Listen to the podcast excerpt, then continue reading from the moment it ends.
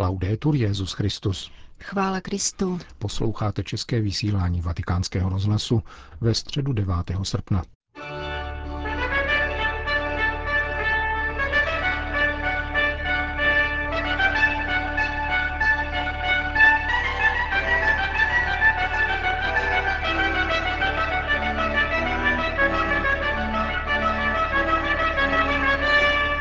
Dnešní generální audience se z důvodu Velkého horka konala opět v klimatizované aule Pavla VI. za účasti sedmi tisíc lidí. Na úvod byla z Lukášova evangelia přečtena epizoda o Ježíši a kající hříšnici během hostiny v domě jednoho farizeje. Tato žena na znamení úcty pomazala Ježíšovi drahým olejem nohy a dostalo se jí od pána odpuštění, což mezi ostatními farizeovými hosty vzbudilo nevoli. Cari fratelli e sorelle, buongiorno. Drazí bratři a sestry, dobrý den. Abbiamo sentito la reazione dei commensali di Simone il fariseo. Vyslechli jsme reakci stolovníků u farizeje Šimona. Kdo je to, že i hříchy odpouští? Ježíš se právě dopustil skandálního gesta. Jedna žena z toho města, známá jako hříšnice, vstoupila do Šimonova domu. Sklonila se k Ježíšovým nohám a mazala je voným olejem. Všichni, kdo seděli u stolu, reptali. Pokud je Ježíš prorok, neměl by přijímat taková gesta od ženy, jako je tato. Tyto ubohé ženy totiž byly vyhledávány buď pouze ve skrytu, před nimi muži rovněž, anebo aby byly kamenovány. V mentalitě té doby museli být svědci a hříšníci, čistí a nečistí, velmi jasně separováni. Ježíšův postoj je však jiný. Již od počátku své služby v Galileji přistupuje k malomocným, posedlým, všem nemocným a marginalizovaným. Jednání tohoto druhu nebylo vůbec obvyklé, takže tato Ježíšova sympatie k vyděděncům a nedotknutelným bude jednou z věcí, která jeho současníky nejvíce znepokojí. Kdekoliv je trpící člověk, Ježíš se jej ujímá a bere jeho utrpení na sebe. Ježíš nehlásá, že bolest musí být nesena heroicky na způsob stoických filozofů. Ježíš sdílí lidskou bolest a setkáli se s ní, vyvěrá z jeho nitra postoj, který je pro křesťanství charakteristický, totiž milosrdenství. Vzhledem k lidské bolesti zakouší Ježíš milosrdenství. Ježíšovo srdce je milosrdné. Ježíš zakouší soucit.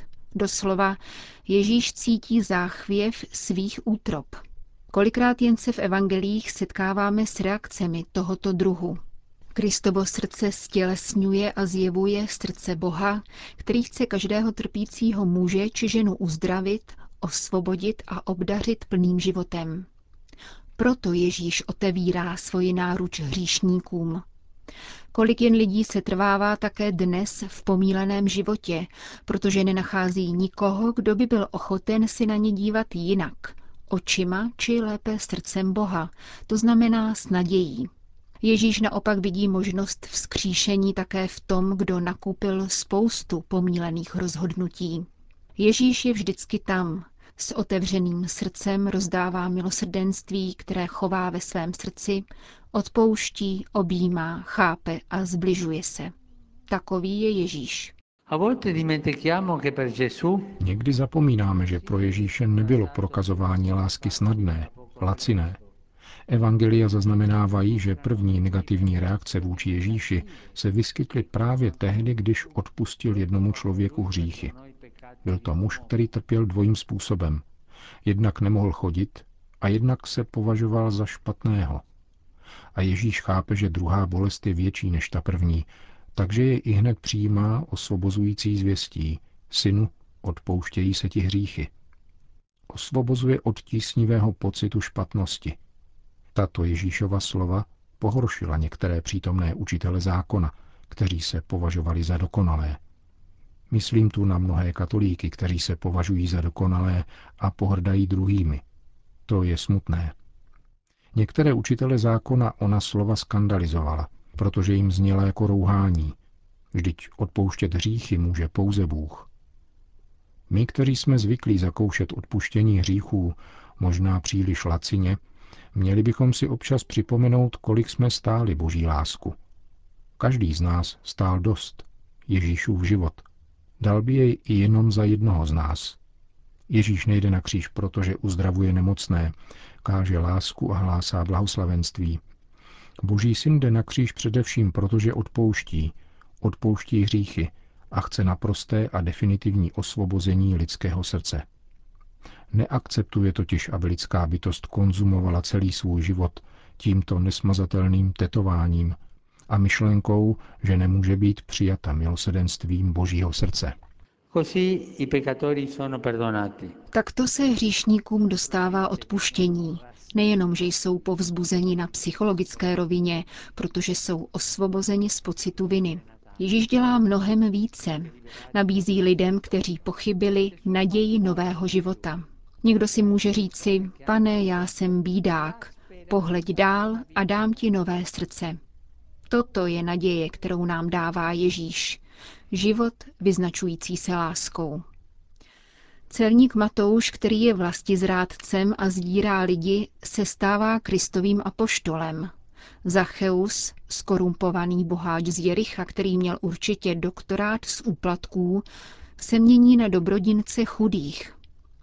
Samarská žena, která měla pět manželů a nyní žije s dalším, dostává příslip živé vody, která bude navěky příštit z jejího nitra. Takto Ježíš mění srdce, činí tak s každým z nás. Prospěje nám přemýšlet o tom, že se Bůh nerozhodl vytvořit svoji církev z lidí, kteří nikdy nepochybili. Církev je lidem hříšníků, kteří zakusili boží milosrdenství a odpuštění. Petr poznal více pravdy o sobě samém, když uslyšel kokrhání kohouta, než ze všech svých velkodušných předsevzetí, která jej nadýmala a vyvolávala v něm dojem, že je nadřazen ostatním. Fratelli, sorelle, siamo tutti poveri peccatori. Bratři a sestry, všichni jsme ubozí hříšníci. Potřebujeme boží milosedenství, které má sílu nás denně proměňovat a dodávat nám naději. A dělá to. A lidem, kteří pochopili tuto základní pravdu, dává Bůh to nejkrásnější poslání na světě, totiž mít rád bratry a sestry a hlásat milosedenství, které On nikomu neupírá. A toto je naše naděje. Jdeme tedy vpřed s důvěrou v Ježíšovu milosrdnou lásku.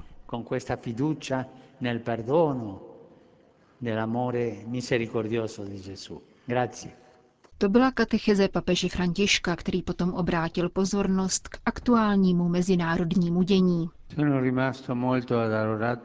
Byl jsem hluboce zarmoucen krve prolitím, ke kterému došlo minulou neděli v Nigérii, uvnitř kostela, kde byli zabiti nevinní lidé. Bohužel dnes ráno došly zprávy o vražedném násilí proti křesťanským komunitám ze Středoafrické republiky. Pevně doufám, že ustane každá forma nenávisti a násilí a nebudou se již opakovat tak ohavné zločiny na místech náboženského kultu, kam přicházejí věřící k modlitbě – Pamatujme na svoje bratry a sestry z Nigérie a Středoafrické republiky. Pomodleme se za ně všichni společně. Zdráva s Maria. Preghiamo per loro tutti insieme. Ave Maria, piena di grazia, il Signore con te. Dodejme, že o krve prolití ve Středoafrické republice informoval komboniánský biskup José Muñoz, španělského původu, který tam působí. Oznámil, že misie Gambo asi 75 kilometrů od Bangasu byla připadena, přičemž bylo usmrceno přibližně 50 lidí. Na závěr generální audience, zakončené jako obvykle společnou recitací modlitby páně, Petrův nástupce udělil všem apoštolské požehnání. Domino hoviscum, et cum spiritu tuo, sit nomen Domini benedictum, ex hoc nunc in seculum, et in nostrum in nomine Domini, qui fecit celum et terra. Benedicat vos, omnipotens Deus, Pater, et Filius, et Spiritus Sanctus. Amen.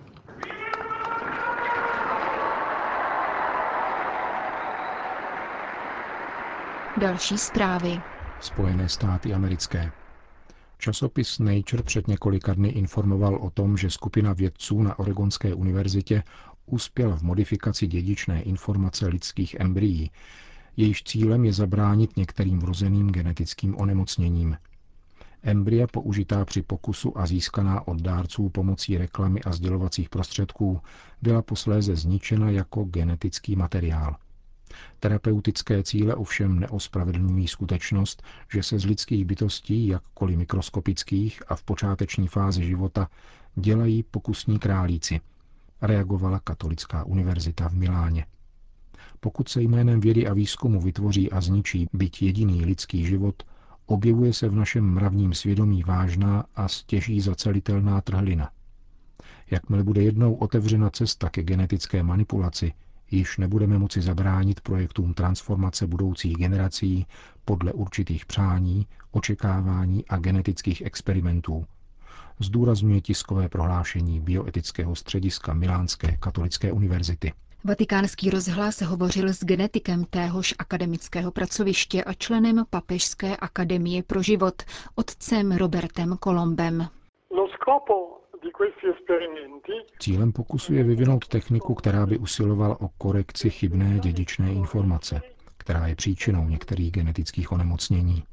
Jde o poslední hranici genetického inženýrství, takzvanou genetickou editaci, jakýsi řez a opětovné spojení lidského DNA.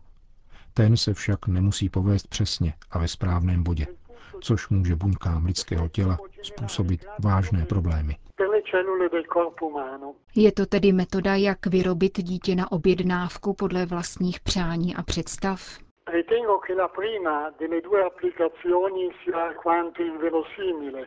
Myslím, že něco takového je zcela nepravděpodobné, protože změnit vnější vzhled člověka je mnohem složitější než pokus o nápravu jedné genetické vady.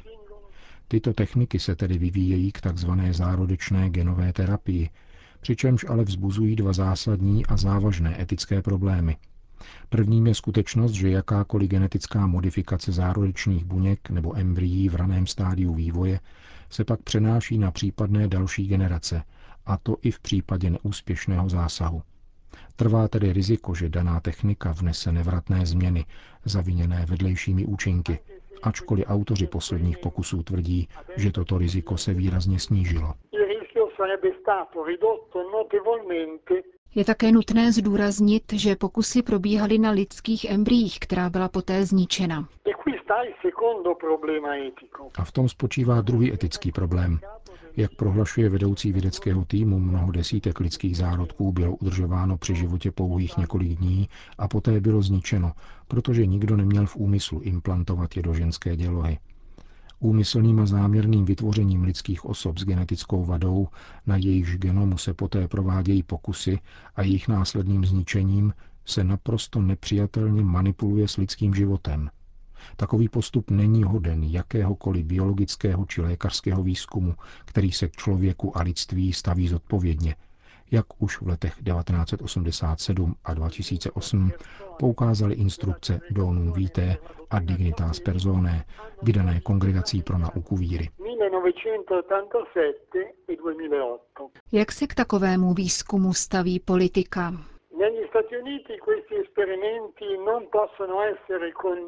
Ve Spojených státech amerických nelze tyto pokusy provádět za podpory veřejných financí.